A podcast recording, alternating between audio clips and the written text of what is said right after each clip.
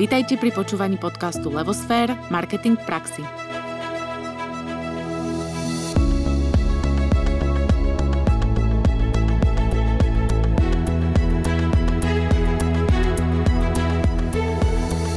Dobrý deň všetkým poslucháčom. V dnešnom svete, kedy na nás číhajú texty, headliny, slogany a mota z každej strany, je dôležité sa vedieť odlišiť a zaujať. Texty majú silnú moc, no je potrebné s nimi správne pracovať.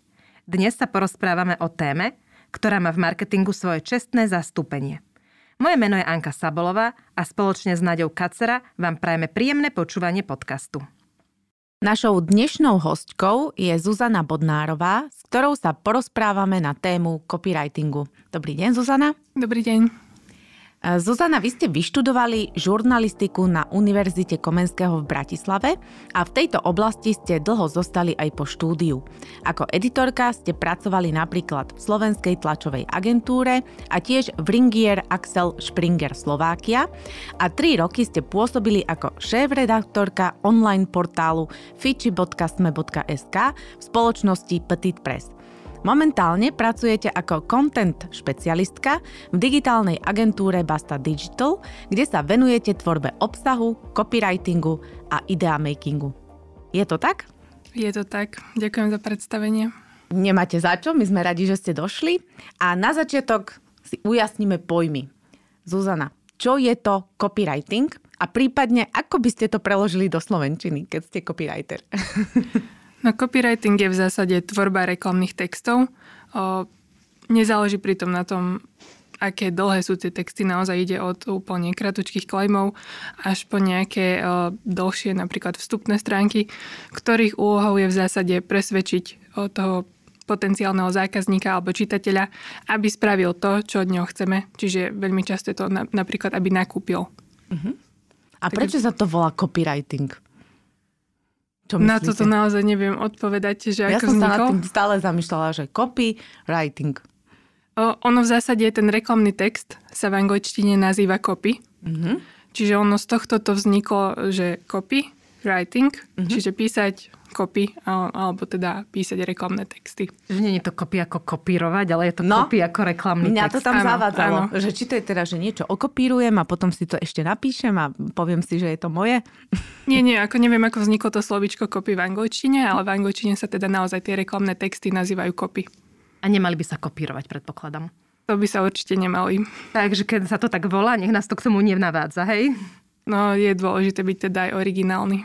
K tomu sa ešte asi dostaneme, ale ešte v rámci toho ujasnenia pojmov si povedzme, že aký je rozdiel medzi copywritingom a content marketingom. Uh-huh. No v zásade ten copywriting, ako tá tvorba reklamných textov, tak úlohou tejto, nazvime to techniky, je vlastne presviečať tých ľudí alebo niečo predávať. Je to teda taká priamejšia technika, pričom teda obsahový marketing je skôr nejaký je nejaká dlhodobá stratégia tvorby vlastne toho hodnotného obsahu, pričom tam je cieľom nie teda priamo predávať, ale hlavne vytvárať vzťah alebo pomôcť nejako tým ľuďom, alebo môže to byť nejaké budovanie dôvery aby sme teda z toho dlhodobého hľadiska vytvorili vlastne si pôdu na to, aby tí ľudí, tých ľudí sme potom práve tým copywritingom vedeli presvedčiť na to, aby spravili niečo, čo od nich chceme. Čiže copywriting má za cieľ presvedčiť niekoho, aby spravil niečo, čo teda my chceme. A patrí pod copywriting aj písanie blogu? Určite to tam patrí. Um, vlastne ono sa to nedá sa to úplne postaviť na jednu úroveň, že čo je to content marketing a čo je to copywriting, pretože copywriting je často aj sú, súčasťou vlastne content marketingu. Je to mm-hmm. nejaká o, technika, ktorou sa dostávame k tomu, aby sme vytvorili nejaký obsah. Čiže aj vlastne pri tom obsahovom marketingu často sa dostaneme k tomu, že my vlastne chceme, aby tí ľudia niečo spravili, ale o, nemu, často to nie je o tom, že ich, o, im chceme niečo iba proste predať. Že mm. naozaj chceme im možno aj podať tú pomocnú ruku, ale väčšinou im teda aj v, v rámci tohto content marketingu chceme povedať, čo chceme, aby ďalej spravili. Napríklad môžeme o, ich vyzvať na to, aby o, išli si ďalej čítať na nejaké ďalšie naše texty, alebo aby začali odoberať náš newsletter a tak ďalej. Ale nemusí to byť priamo teda o, iba nejaká výzva na, na nejaký nákup. Mm-hmm. Čiže ultimátnym cieľom copywritingu je napísať text tak, aby ten čitateľ spravil niečo, o čo nám ide. Áno, je to tak. Kde všade sa potom copywriting využíva? Ako si to môžeme predstaviť, že kde všade má svoje opodstatnenie? No vlastne copywriting sa používa všade, kde v marketingu potrebujeme niečo napísať. No Čiže... tak povedzme príklady, bol tu spomenutý ten blog, potom sú to čo, posty na sociálne siete, billboardy, alebo čo také, či nech to tak akože zaškatulkujeme. Uh, naozaj ako copywriting to sú všetky typy reklamných textov. Čiže naozaj môžu to byť, či už ako ste spomínali, tie posty na rôzne sociálne siete. Často vlastne texty doplňajú aj iné formáty, ako je video alebo nejaké obrázky. Aj v rámci tých obrázkov, keď sa tam snažíme dostať nejaký claim alebo nejaký text, tak aj to tvorí väčšinou copywriter, pretože tiež tam ide o ten text. Potom to môžu byť, eh, copywriter eh, by mohol, teda respektíve by mal eh, textovať rôzne vstupné stránky, mm-hmm. či už teda nejakých produktov, služieb. Často copywritery tvoria práve aj obsahový marketing a nejaké blogy. Mm, ďalej to môžu byť Môžu to byť naozaj aj napríklad texty do videí, ktoré natextuje vlastne copywriter, alebo tzv. microcopy, čo sú o, také o, krátke textíky, ktoré pomáhajú vlastne o, ľuďom v navigácii po stránke alebo pri používaní nejakého produktu, služby. Môžete si to predstaviť ako tie textíky, keď napríklad nakupujete a vyplňate nejaký formulár a tie textíky vám povedia, ako to správne vyplniť. Ja mám takú záľudnú otázku, že keď mám treba z webovú stránku a píšem si na nej blogy a potom si robím e, posty na sociálne siete, som automatický copywriter? Asi do nejakej miery áno, respektíve využívate e, vtedy copywriting, respektíve sa o to snažíte. A ono to je asi tak, ako niekto môže písať blog a nemusí byť automaticky novinár, čiže keď niekto aj robí niečo s copywritingom, tak nie je automatický copywriter, ale teda mm, dá sa povedať, že využi- využívate mm, túto techniku v tom prípade. A existuje nejaký štandard, že čo musí copywriter vedieť, alebo čím si musí prejsť, aby sme mohli povedať, že je copywriter, že aké vlastnosti má copywriter, alebo neviem, vzdelanie, alebo skúsenosti, ako vieme o niekom povedať, že áno, toto je copywriter a je dobrý. Existujú tam nejaké štandardy, alebo ja neviem, nejaké podmienky? Celkovo dnes v marketingu to nie je úplne také jednoznačné. V marketingu robí naozaj veľa ľudí, ktorí marketing nevyštudovali a je to celkovo v tejto možno aj mediálnej branži, že nie je tam podmienka, aby to človek robil, že to musí mať vyštudované. Napríklad ja robím v marketingu, ale teda mám za sebou žurnalistiku. Je dobré, keď teda sa človek aj vzdeláva, ale nemusí to byť vždy iba to školské vzdelávanie, pretože dnes už existuje naozaj veľa rôznych edukačných kurzov alebo takých možno semestrálnych štúdií, pri ktorých sa človek do toho dokáže dostať a dokáže vlastne absorbovať tie rôzne princípy marketingu, ktoré teda ten dobrý copywriter by mal poznať. Okrem toho, že človek teda na toto povolanie potrebuje byť aj e, kreatívny určite a potrebuje mať v sebe tú tvorivosť, tak je teda veľmi dôležité aj naozaj poznať nejaké tie princípy, ktoré treba dodržiavať. Naozaj sa treba e, v rámci toho vzdelávať, pretože nie je to len o tom, že sa človek teda narodí s nejakým talentom a zrazu je z neho úžasný copywriter, ale naozaj je v tom aj o, veľká miera nejakej práce na sebe a o, vzdelávania sa. Čiže o, veľmi veľa ľudí, či už teda v marketingu alebo možno aj o, práve v tých médiách, si myslí, že vedia dobre písať, ale veľmi často to teda nie je pravda, respektíve z tej o, mojej niekoľkoročnej aj editorskej skúsenosti viem povedať, že tých naozaj dobrých autorov nie je až tak veľa. Čiže každý, nie každý, kto proste ovláda slovenčinu a vie písať, tak vie automaticky písať aj dobre.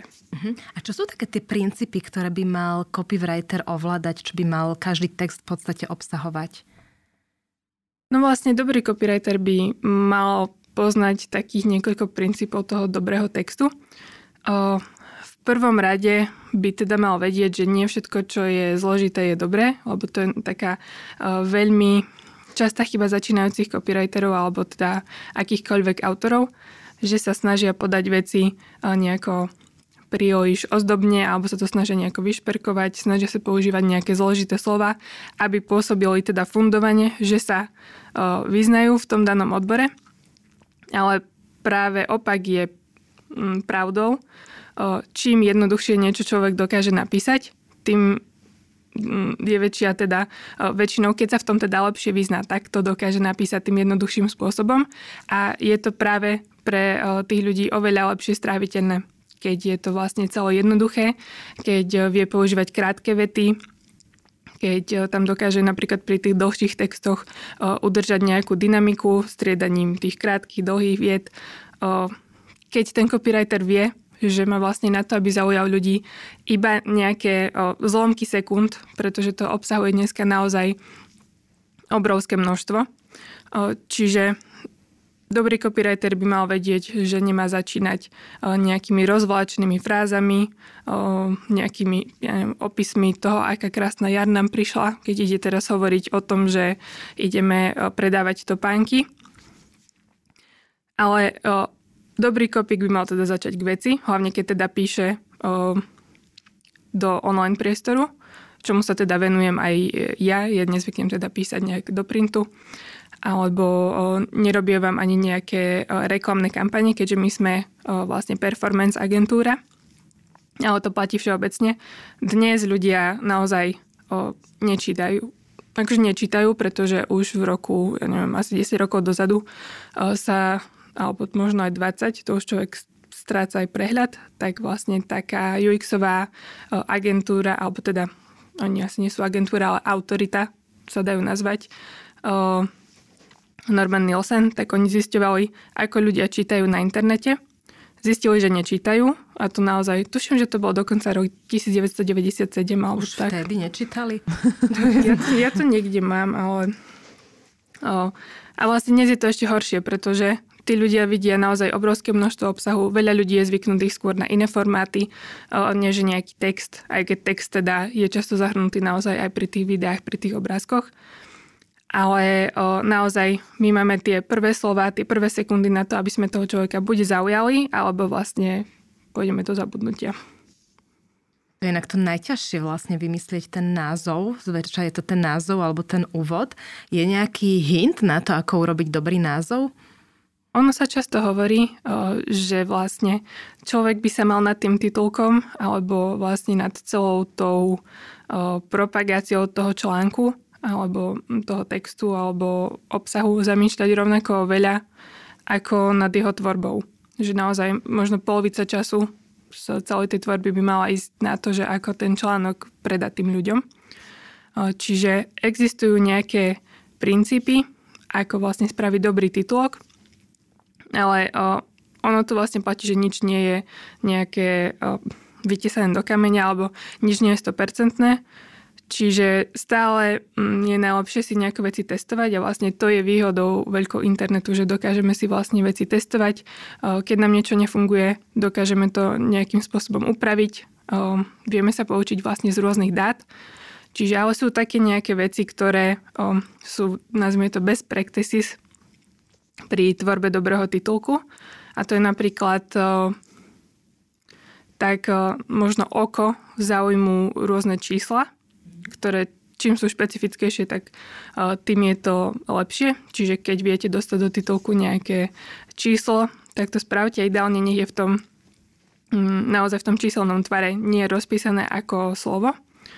Potom ľudí zaujímu rôzne emócie, pretože my sme teda, aj keď sa snažíme samých seba presvedčiť, že sme racionálni, tak v skutočnosti všetci e, na tú prvú reagujeme na emócie. Čo ale teda neznamená, že by sme e, mali tvoriť nejaké clickbaity alebo sa tých ľudí snažiť stiahnuť na niečo, čo v tom článku nenajdu.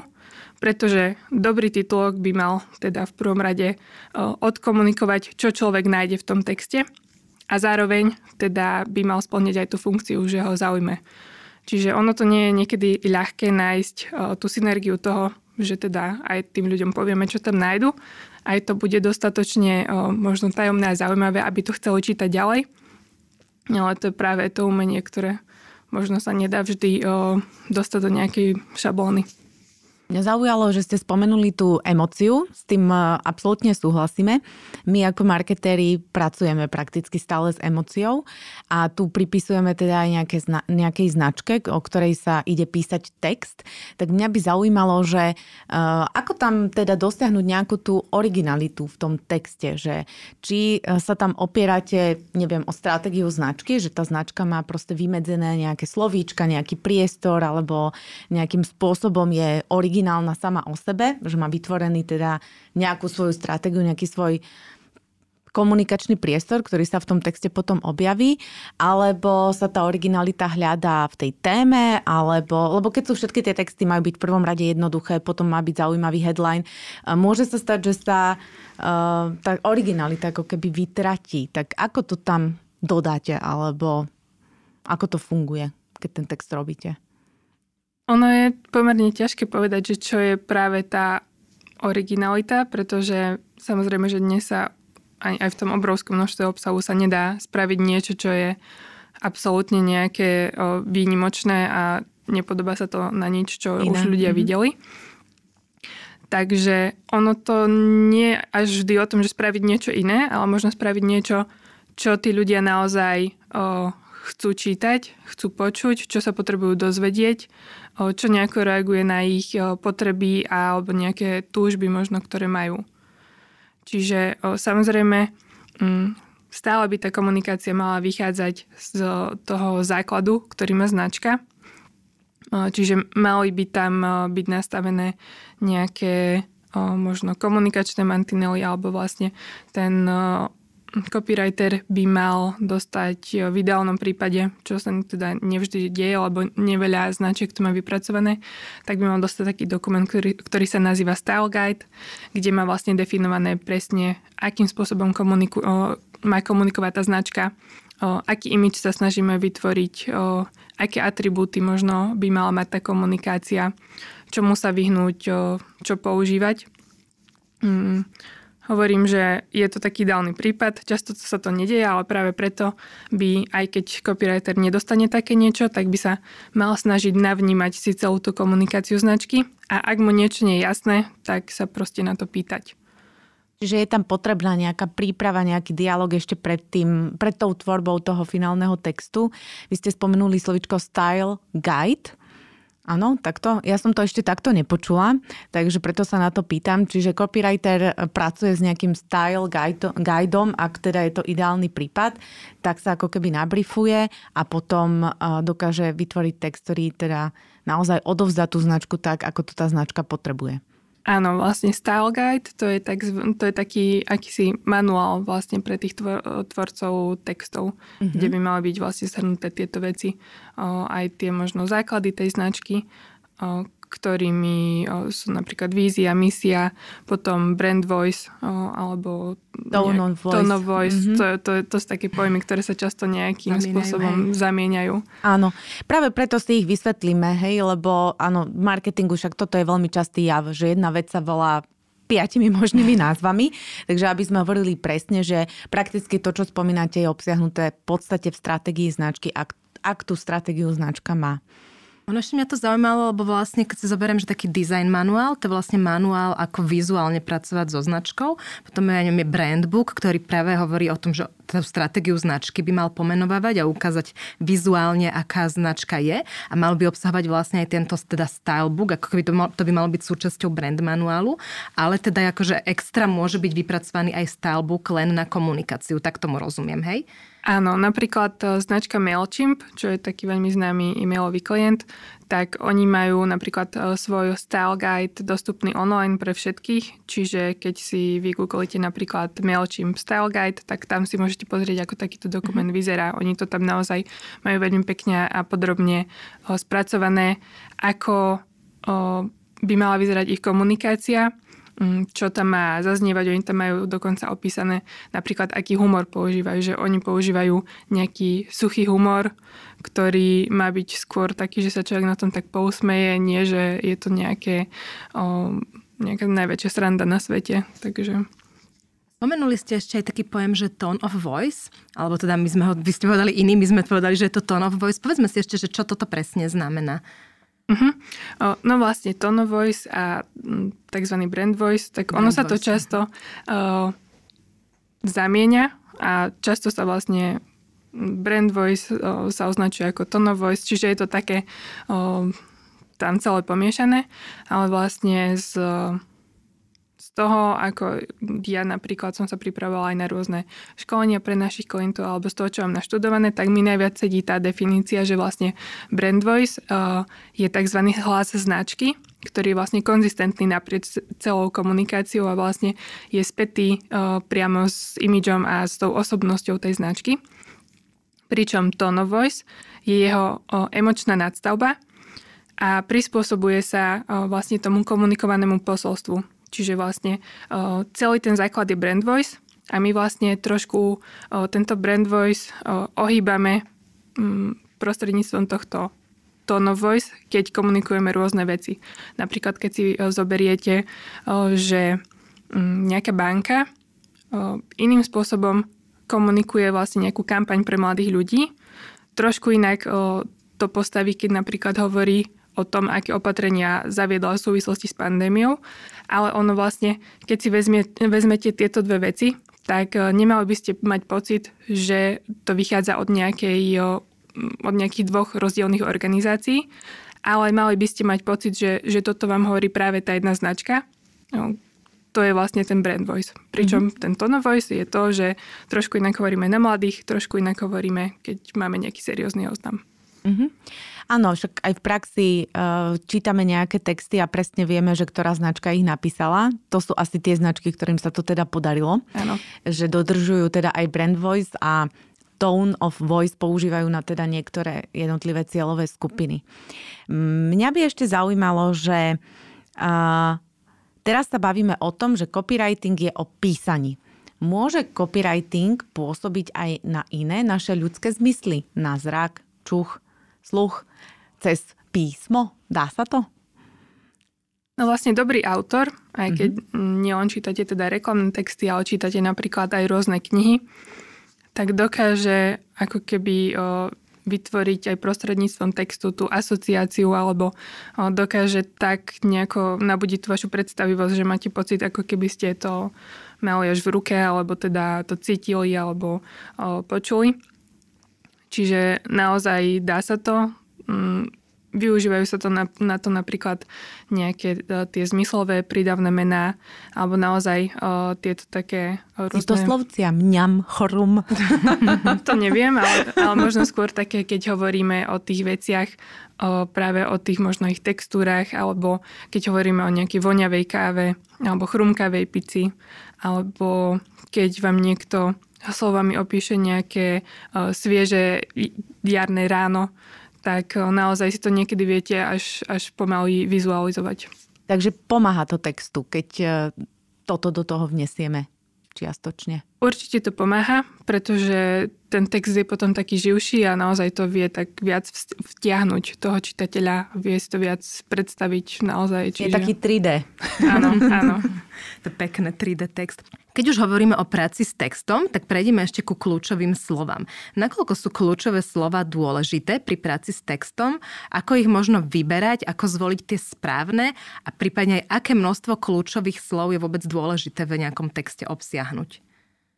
Kľúčové slova je dôležité poznať hlavne v prípade, že chcete, aby sa váš e, text umiestňoval vo vyhľadávaní.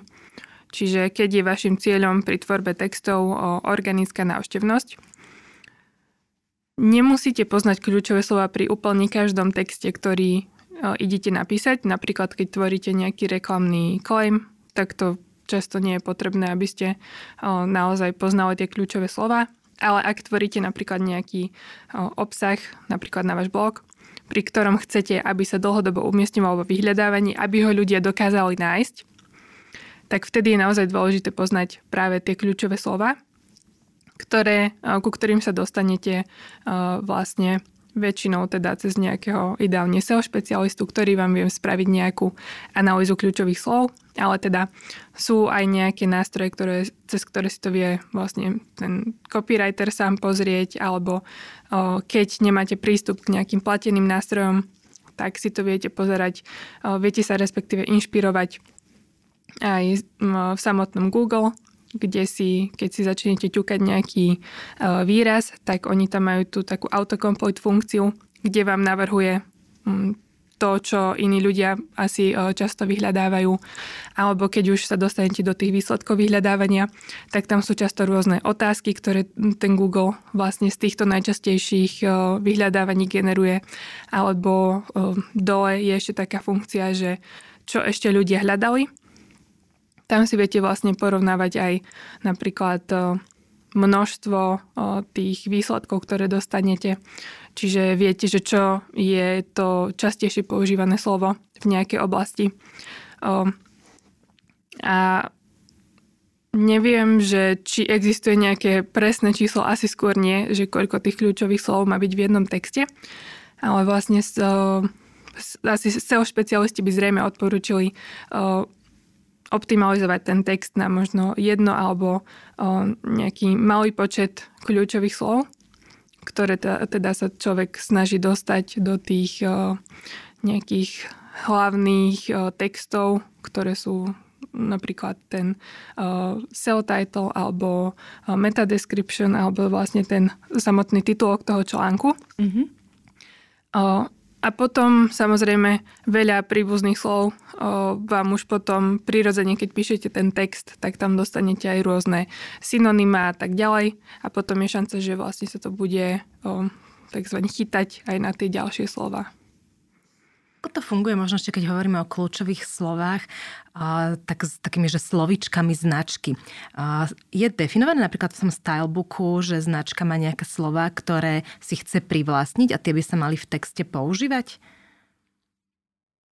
Mm, neviem, či to takto býva definované, ale väčšinou to vychádza práve z tej stratégie že si vlastne v rámci stratégie, napríklad v rámci SEO stratégie alebo v rámci obsahovej stratégie si tá značka povie, že chce pokryť nejakú tému alebo chce sa umiestňovať teda na isté výrazy a väčšinou to sa tomu už potom prispôsobuje práve aj ten obsah, ktorý sa tvorí, tie texty, ktoré sa píšu a optimalizuje sa práve na kľúčové slova v danej téme. Je nejaký rozdiel, keď e, rozmýšľate nad e, textom, ktorý pôjde na billboard versus ktorý pôjde na blog versus ktorý pôjde na web stránku a tak ďalej a tak ďalej. Sú nejaké akože pravidlá, ktoré používa copywriter, že aha, tak keď to je na billboard, malo by to splňať toto. Alebo je to skôr o nejakej skúsenosti alebo možno aj o nejakej odvahe, že urobím to trošku inak. Ako, ako sa na to pripravujete, keď dostávate zadanie? No v prvom rade by človek mal alebo teda copywriter by mal poznať cieľ, ktorý sa snažíme dosiahnuť nejakým typom textu, z ktorého to vlastne vychádza. Mm-hmm. Potom by mal poznať kontext, v ktorom bude ten daný text umiestnený, ktorý tiež nejakým, form, nejakým spôsobom formuje tú jeho, jeho prácu. Mal by vedieť ďalej, kto je cieľové publikum, pre ktoré píše potom často naozaj z toho sa odvíja to, že keď je to text na sociálne siete, vie, že to bude teda umiestnené v nejakom formáte, ktorý tí ľudia uvidia možno za tých pár sekúnd pri scrollovaní, že ich potrebuje vedieť zaujať. Napríklad, keď robí text na billboard, tak tam asi vie, že naozaj tiež má možno tú sekundu na to, aby ľudí zaujal pri tom, ako iba prefrčia autom alebo, ja neviem, stoja na zastávke. Um, keď e, robíme nejaký dlhší text, to má tiež iné parametre. Často je to naozaj o tom, aký máme to znakové obmedzenie, mm-hmm. pretože niekde je to vyslovenie natvrdo, že takýto počet znakov a nie o jeden viac. Napríklad, keď, tvor, keď tvoríme uh, reklamy do vyhľadávania, tak je to tam obmedzené, treba sa proste zmestiť do toho znakového počtu. Rovnako je to pri uh, mnohých reklamných systémoch, že je tam to isté znakové obmedzenie. Takže je to naozaj, že treba tam poznať tých veľa vecí, na začiatku a na základe toho sa potom dá vytvoriť nejaký dobrý text, ktorý bude sedieť na daný kontext pre dané publikum. A do akej miery tam hrá rolu konkurencia? Sledujete aj to, že ako sa k danej téme postavila konkurencia, aby ste neurobili to isté, alebo sa to nesleduje? Asi kedy ako. Stále závisí od toho, že, že možno aký veľký je no, nejaký trh v danej oblasti, či sa tam dá sledovať všetkých. Napríklad, keď je niekto líder v danej oblasti, tak možno si až tak nesleduje tých menších, ale sám sa snaží nejakým spôsobom možno nastavovať trendy tou konkurenciou je to také, že napríklad aj keď sa tvorí stratégia obsahová, tak eh, tam si určite treba aj pozrieť, ako je na tom konkurencia, možno aj, aj preto, aby sme zistili, eh, čo robia dobre, možno sa z toho nejako poučili, určite nie teda kopírovali to, čo oni robia dobre. Na druhej strane, keď eh, sledujeme konkurenciu, môžeme zistiť aj, čo oni vlastne nerobia až tak dobre, možno čo im chýba v tej komunikácii, aby my sme vedeli pokryť tú medzeru na tom trhu a vlastne možno niečo robiť lepšie, ako to robia oni. A keď sa tvorí taký dobrý headline alebo nejaký slogan alebo nejaký text v rámci kampane, tak ako to funguje? Najprv je obrázok a k nemu sa vymýšľa text, alebo najprv je ten text, ktorý vychádza z nejakej kreatívy a potom k nemu sa dopasováva obrázok? Asi to môže byť aj tak, aj tak, závisí od prípadu, ale napríklad ja často zadávam e, grafikovi, čo má vytvoriť na základe aj nejakej predstavy, ktorá sedí s tým textom. Alebo napríklad aj v prípade, keď sa tvoria nejaké nové web stránky, tak veľmi často sa to robí opačne, že najprv sa to nakreslí, potom sa tam snažia strčiť tie texty. Ale e, správne by to malo byť opačne, že najprv sa tá stránka napíše, čo všetko vlastne to má obsahovať, aké texty tam potrebujeme dostať, čo má byť aké dlhé. Vlastne okolo tých textov by sa malo kresliť celý ten web. Naozaj často to tak nie je. Ale... Toto je kameň úrazu. Ja som taká šťastná, že ste to práve povedali. My sa s tým strašne veľakrát stretávame a potom je to problém, že vlastne, ale tam není to, čo potrebujeme odkomunikovať. Že akože ja by som povedala za nás, že to je alfa omega. Najprv napísať, čo má stránka komunikovať a potom nech sa kreslí. Ďakujem za, to, za tento bod. No to je naozaj ideálne aj asi aj v iných prípadoch, nie len keď sa vytvára nový web, ale naozaj, že najprv si povieme, čo ideme odkomunikovať, čo tam má zaznieť a okolo toho vytvoriť tú, tú celú kreatívu. Ja mám ešte takú jednu filozofickú, šalamúnskú otázku. E, keď tvoríte text, tak to je vlastne duševné vlastníctvo. A môže sa stať, že e, taká tá prvá časť tej otázky je, že, že vás niekto okopíruje a potom sa to nejako rieši alebo nerieši, alebo prípadne, či sa môže stať, že napíšete nejaký text headline a nezávisle od vás niekto úplne iný mu napadne to isté. Stalo sa vám takéto niečo v praxi a rieši sa to potom nejak, alebo proste sa iba okolo toho prejde? To je taká veľmi komplexná téma, tieto mm-hmm. vlastne o, nejaké duševné vlastníctvo alebo tie autorské práva. V prípade nejakých naozaj krátkých textíkov alebo nejakých uh, iba headlineov môže sa naozaj stať, že naozaj úplne nezávisle vymyslíte niečo naozaj veľmi podobné, ako vymyslel niekto iný, pretože um, keď spracovate napríklad rovnakú tému, prídete na nejaký rovnaký insight, často naozaj, že zvolíte veľmi podobné slova a vlastne z tých všetkých princípov vám vypadne niečo rovnaké, ako vypadne niekomu inému a nemusíte naozaj o sebe vedieť. Môže sa to stať, asi to nie je nejaké e, veľmi časté, ale určite dá sa s tým stretnúť. E, na druhej strane existuje v oblasti textov veľké riziko toho, že niekto váš text vlastne vykradne alebo sa inšpiruje viac, ako by bolo teda vhodné. Mm, stáva sa to relatívne často, že narazíte niekde možno na nejaký kúsok svojho textu, alebo že niektorí nazvime to slabší copywriteri, sa inšpirujú teda oveľa viac a svoje texty lepia z iných textov mne sa vlastne ešte, keď som pracovala ako šéf-redaktorka vlastne Fiči Smeska, tak tam sa nám niekoľkokrát stalo naozaj, že nejaké iné portály sa teda nielen inšpirovali v tej téme, ale že naozaj ten článok mal veľmi podobnú štruktúru alebo tam použili nejaké informácie, ktoré sme zistili my, teda bez uvedenia zdroja, že to bolo od nás, pričom akože nemali to ako inak získať. V takom prípade, keď to bolo naozaj už očividné kopírovanie, tak my sme ten iný portál oslovili či teda nás tam nechcú aspoň doplniť ako zdroj, alebo ich upozornili na to, že toto sa nerobí. V takýchto prípadoch to väčšinou nikto nerieši cez nejaké súdne spory alebo niečo také, pretože to by bolo drahé a na dlho a tak ďalej, ale možno v takých o, väčších prípadoch No, alebo keď ide naozaj o nejaký veľa peňazí, tak tam sa to už môže riešiť aj tou súdnou cestou a naozaj treba si dávať veľký pozor na, na to, mm, či to, čo sme vytvorili, naozaj pochádza od nás, alebo či sme to od niekoho neukradli. Napríklad o, veľký pozor si treba dávať pri obrázkoch, ktoré naozaj, že človek nemôže iba tak stiahnuť z nejakého vyhľadávania a dať ich do svojho blogu. Naozaj tam, tam je veľmi podstatné, aby to mal ošetrené. Ale pri tých, tých textoch je to niekedy ťažšie odkontrolovať, ako je to pri obrázkoch.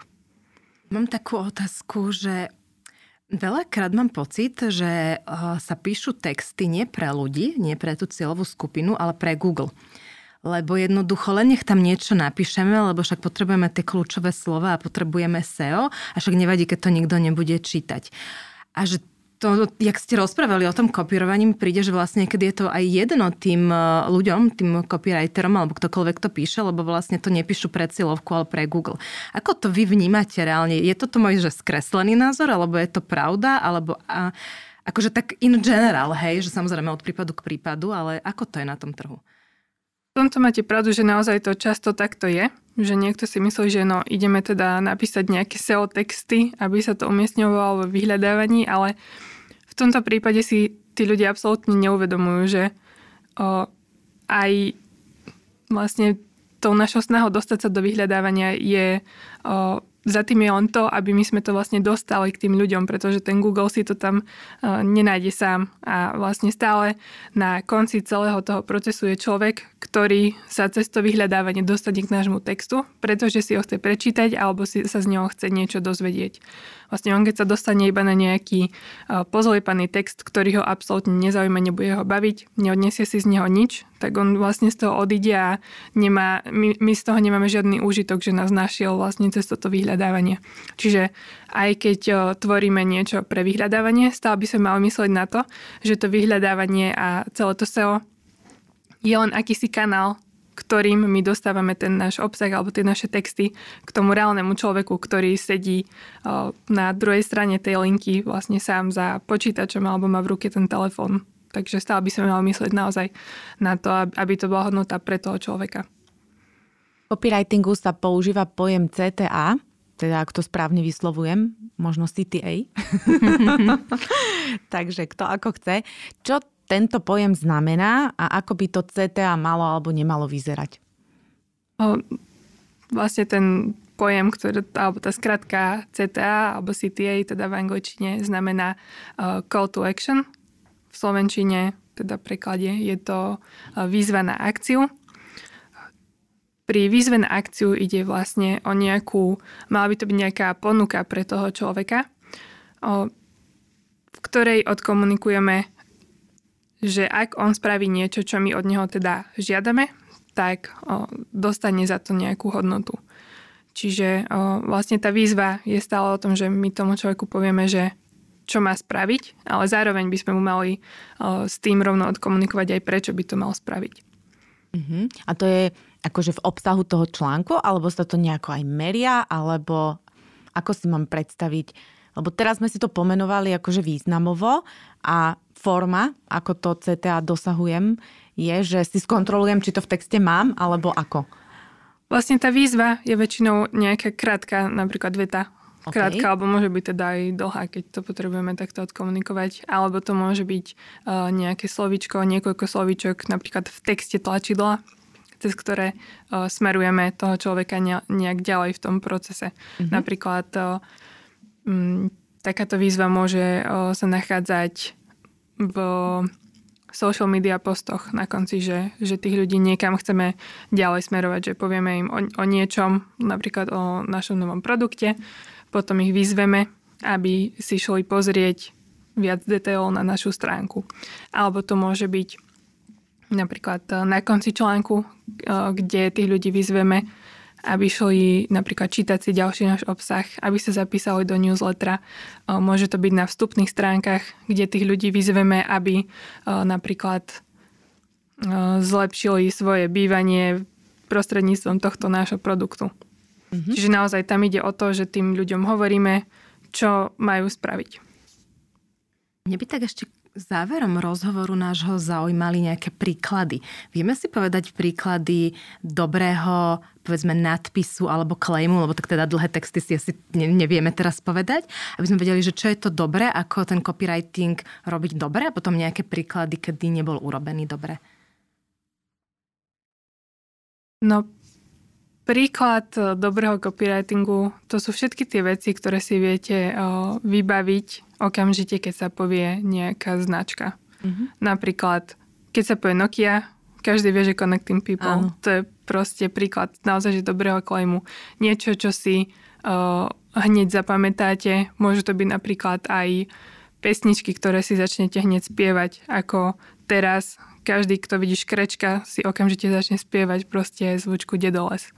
To je napríklad, je to skôr teda na tej uh, strane naozaj tej kreatívnejšej, uh, než na tej nejakej performance strane, ale naozaj to sú príklady toho, keď je to naozaj spravené na tej najvyššej úrovni, ale vlastne všetky veci, ktoré vás nejakým spôsobom upútajú, tak sú vlastne spravené dobre akože ak vás to neupúta z toho teda hľadiska, že si mm, ľapnete po čele, že, že preboha, že čo to je. Mm-hmm. Ale keď vás to nejakým spôsobom, že zaujme a idete čítať ďalej, tak to je vlastne ten príklad toho, že kedy je to spravené správne. Ja som na jednej e, platforme v takej skupine čítala kde, taký príspevok, kde sa copywriteri teda vyjadrovali a zamýšľali nad typmi nadpisov ako už nikdy viac nebudeš potrebovať nič iné. Vyskúšaj a tvoj život sa zmení. Stačí jeden klik a nájdeš, neviem, novú cestu. Čo si vymyslíte o takýchto eh, headlinoch? Lebo to zaujme, hej, každý by chcel na jeden klik zmeniť svoj život, ale je to kliše je to až tak jednoduché, až to je, neviem, smiešné. Čo si vy o to myslíte? No, Nikdy sa nedá odsúdiť nejaký text, ak nevieme, ako je výkonný. Čiže mm-hmm. niekedy aj z, z toho profesionálneho hľadiska nám môže niečo pripadať naozaj hrozné, ale ak to v skutočnosti funguje, tak ono to je vlastne dobré. Mm-hmm. Ale mm, treba myslieť na to, že ľudia sú dnes veľmi už o, takí imúnni voči reklamám, voči už aj reklamným textom. A keď vidia také rôzne o, tie klišovité frázy alebo vidia, že niekto sa im snaží pretlačiť to, že, že niečo je dokonalé, niečo je najlepšie, pokiaľ to naozaj nie je o tom, že sme najlepšie, alebo sme vyhrali ocenenie nejaké prvé miesto, tak väčšinou sú už takí voči tomu imunní a naozaj už majú aj voči tým textom takú reklamnú slepotu, že proste to preskakujú, prejde to cez nich ako sprcha a vlastne nezachytí sa to na nich. Takže a už aj ľudia dosť často vedia odhaliť také tie clickbaitové titulky, mm-hmm. že o, respektíve aj keď ich to nejakým spôsobom vtiahne, tak veľmi rýchlo z toho odídu, pretože zistia, že ich niekto oklamal a už vlastne nikdy sa tej značke potom nepodarí o, tú emóciu nejak obnoviť, pretože tú dôveru sa dá veľmi rýchlo stratiť a ťažko sa buduje. Takže je lepšie naozaj o, sa snažiť tých ľudí presviečať nejakým prirodzeným spôsobom, neísť cez nejaké clickbaity, eh, cez nejaké frázy, ale naozaj sa snažiť eh, s tým našim zákazníkom viesť nejakú zmysluplnú konverzáciu ako s, s nejakým našim možno partnerom, priateľom, podľa toho, akú, aký ten typ vzťahu s ním chceme vybudovať. Mm-hmm. Čiže mm. zmysluplnosť je nad funkčnosť v niektorých prípadoch. Malo by to byť ruka v ruke, vlastne, Alebo aby to ruke, bolo presne. funkčné a aby mm-hmm. to bolo naozaj že zmysluplné. Menuli ste clickbaity, tak si vysvetlíme pre poslucháčov, že čo to znamená a zároveň rovno prelinkujme k tomu, že ako sa dá vôbec merať úspešnosť textu mimo nejakých klikov. Takzvaný clickbait je, je to vlastne z angličtiny a je to nejaká ako keby návnada na to, aby človek klikol, keď to chceme teda nejakým doslovným spôsobom preložiť. A ide často nejaké zavádzajúce nadpisy, ktoré sú nejakým spôsobom bombastické alebo vlastne tam vzbudzujú nejakú senzáciu alebo sľubujú človeku, že sa dozvie niečo. Pričom ten samotný obsah vlastne potom vôbec um, je nejak nesplňa tieto očakávania, ktoré nastavil daný titulok. Čiže ten človek síce ho ten titulok namotá, klikne si na to, ale vlastne v tom, následne v tom texte je sklamaný, že, že sa nedozvedel tak veľa, ako mu ten titulok slúbil Môžete to poznať často e, z nejakých bulvárnych médií, kde vlastne e, ten človek má pocit, že sa dozvie nejakú senzačnú správu a nakoniec je to naozaj iba nejaké sklamanie, pretože vlastne tam ten článok mu nepovie niečo, čo je teda naozaj až také senzačné. Uh-huh. Ešte to meranie úspešnosti textov, keď to není len o klikoch? Um, Mera, pri meraní úspešnosti textov naozaj potrebujeme mať na začiatku e, nastavený nejaký cieľ, ktorý sa snažíme dosiahnuť daným textom, od ktorého by e, vlastne sa mal ten copywriter odpichnúť pri tvorbe toho textu. E, a potom nie vždy to musí byť iba o tých klikoch. Podľa toho daného cieľa, ktorý chceme vytvoriť, tak vieme vybrať isté metriky, ktoré vlastne nám indikujú práve tú úspešnosť daného textu alebo nie. Niekedy to je teda, uh, môže, môže to byť tie tzv. page views, teda nejaké návštevy na stránke, ale niekedy našim cieľom môže byť napríklad to, aby ľudia čítali naše texty dostatočne dlho.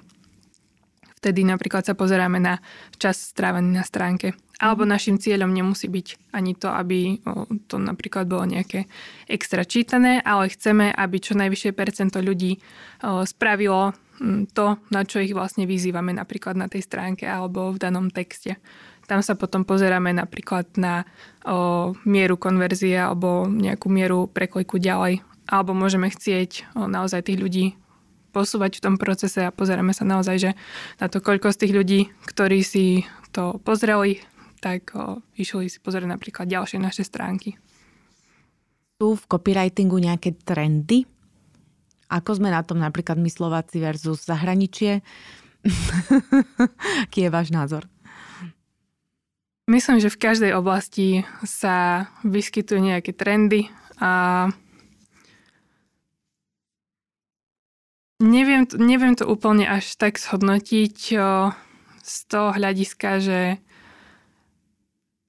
tým, ten hlavný cieľ možno copywritingu a reklamných textov, že je už 10 ročia rovnaký, teda presvedčiť tých ľudí, ale o, dá sa povedať, že teda áno, že v nejakých obdobiach sa vyskytujú nejaké trendy, napríklad o, pred niekoľkými rokmi robili všetci o, také tie tzv. listicles, No, to sú články, kde sú nejaké, je ten obsah zaradený do nejakých bodov a, a je to zoznam niečoho napríklad. O, viete si to predstaviť napríklad o, na, na stránke BuzzFeed. Je, bol, teraz už robia teda trošku iný typ obsahu, ale pred niekoľkými rokmi robili obrovské množstvo týchto listicles, čiže o, z toho sa inšpirovalo aj veľa teda iných webov a mohli ste všade vidieť titulky v štýle 10 vecí, ktoré určite poznáte 28 zážitkov, ktoré musí, musí mať každý proste do 16 a takto. A naozaj všade ste mohli vidieť tento typ titulkov. Aj v rôznych článkoch ste mohli vidieť odporúčania, že používajte takéto šablóny na, na tvorbu titulkov. A vlastne ono to aj do veľkej miery naozaj fungovalo, pretože ako sme si už povedali skôr, tak tie čísla sú často pre ľudí o, také zaujímavé, že, že proste nejak zachytia ich pozornosť. Ale keď je niečo už naozaj veľa, že niečo robí každý, tak to prestane byť vlastne originálne a potom ľudia už sú takisto unavení a vlastne už v istom bode aj napríklad, keď som robila teda v tom Fiči, čo bol teda podobný typ portálu, ako bol BuzzFeed, tiež sme robili takýto typ titulkov. V istom bode sme si všimli, že to prestáva fungovať a začali sme sa teda zamýšľať, že ako spraviť tie titulky zaujímavé proste iným spôsobom, než iba, že je to nejaký ten listicle takzvaný. Samé pojmy a zaujímavosti dneska sa tu dozvedáme, ale máme poslednú záverečnú otázku Zuzka pre vás, ktorú kladieme všetkým hostom rovnakú. Čo by ste odkázali poslucháčom v súvislosti s marketingom? No, ja by som asi chcela poslucha- poslucháčom odkázať, e, nech robia teda hlavne veci, ktoré sú užitočné pre ľudí, ktoré majú nejakú pridanú hodnotu a nech vlastne naozaj sa zamýšľajú hlavne nad tým, aký prínos to bude mať pre, pre toho zákazníka a nech sa nepozerajú vlastne na marketing iba z tej perspektívy svojej značky, ale naozaj z perspektívy toho človeka. Ďakujeme veľmi pekne za veľmi hodnotný a prínosný rozhovor a Zuzka želáme vám veľa dobrých titulkov, veľa dobrých claimov, veľa úspešných textov a hlavne všetko dobré. Ďakujem veľmi pekne ďakujem za pozvanie.